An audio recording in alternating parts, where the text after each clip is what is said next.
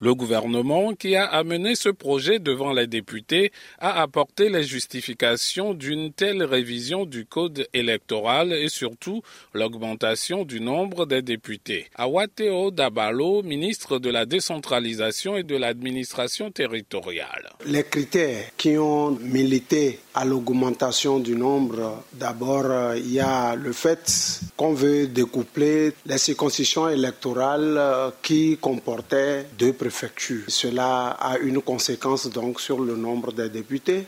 Ensuite, il a été pris en compte l'organisation administrative du pays, plus des spécificités, et enfin la démographie, donc la population euh, qui habite euh, au niveau de ces circonscriptions électorales. Paco Madjourouvi, actuel président du cadre permanent de concertation, se réjouit de ce que le gouvernement ait pu considérer les propositions de la classe politique togolaise réunie au sein du CPC. L'aspect le plus important c'est que nous avons mis quand même en place un cadre permanent de concertation où toutes les forces politiques ont quand même débattu sur ces sujets et ont convenu ensemble que cette augmentation qui prendrait en compte ces éléments qui ont été indiqués dans ce texte suffise largement pour que le gouvernement qui n'était pas obligé puisse accepter et aller dans ce sens. Le critère de l'augmentation sensible de la population togolaise, estimée aujourd'hui à plus de 8 millions d'habitants,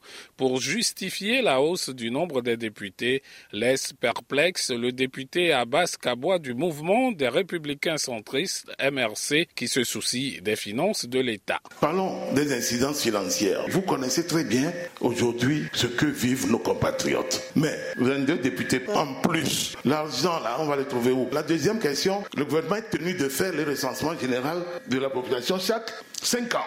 Est-ce que dans 5 ans, nous allons encore augmenter, oui ou non?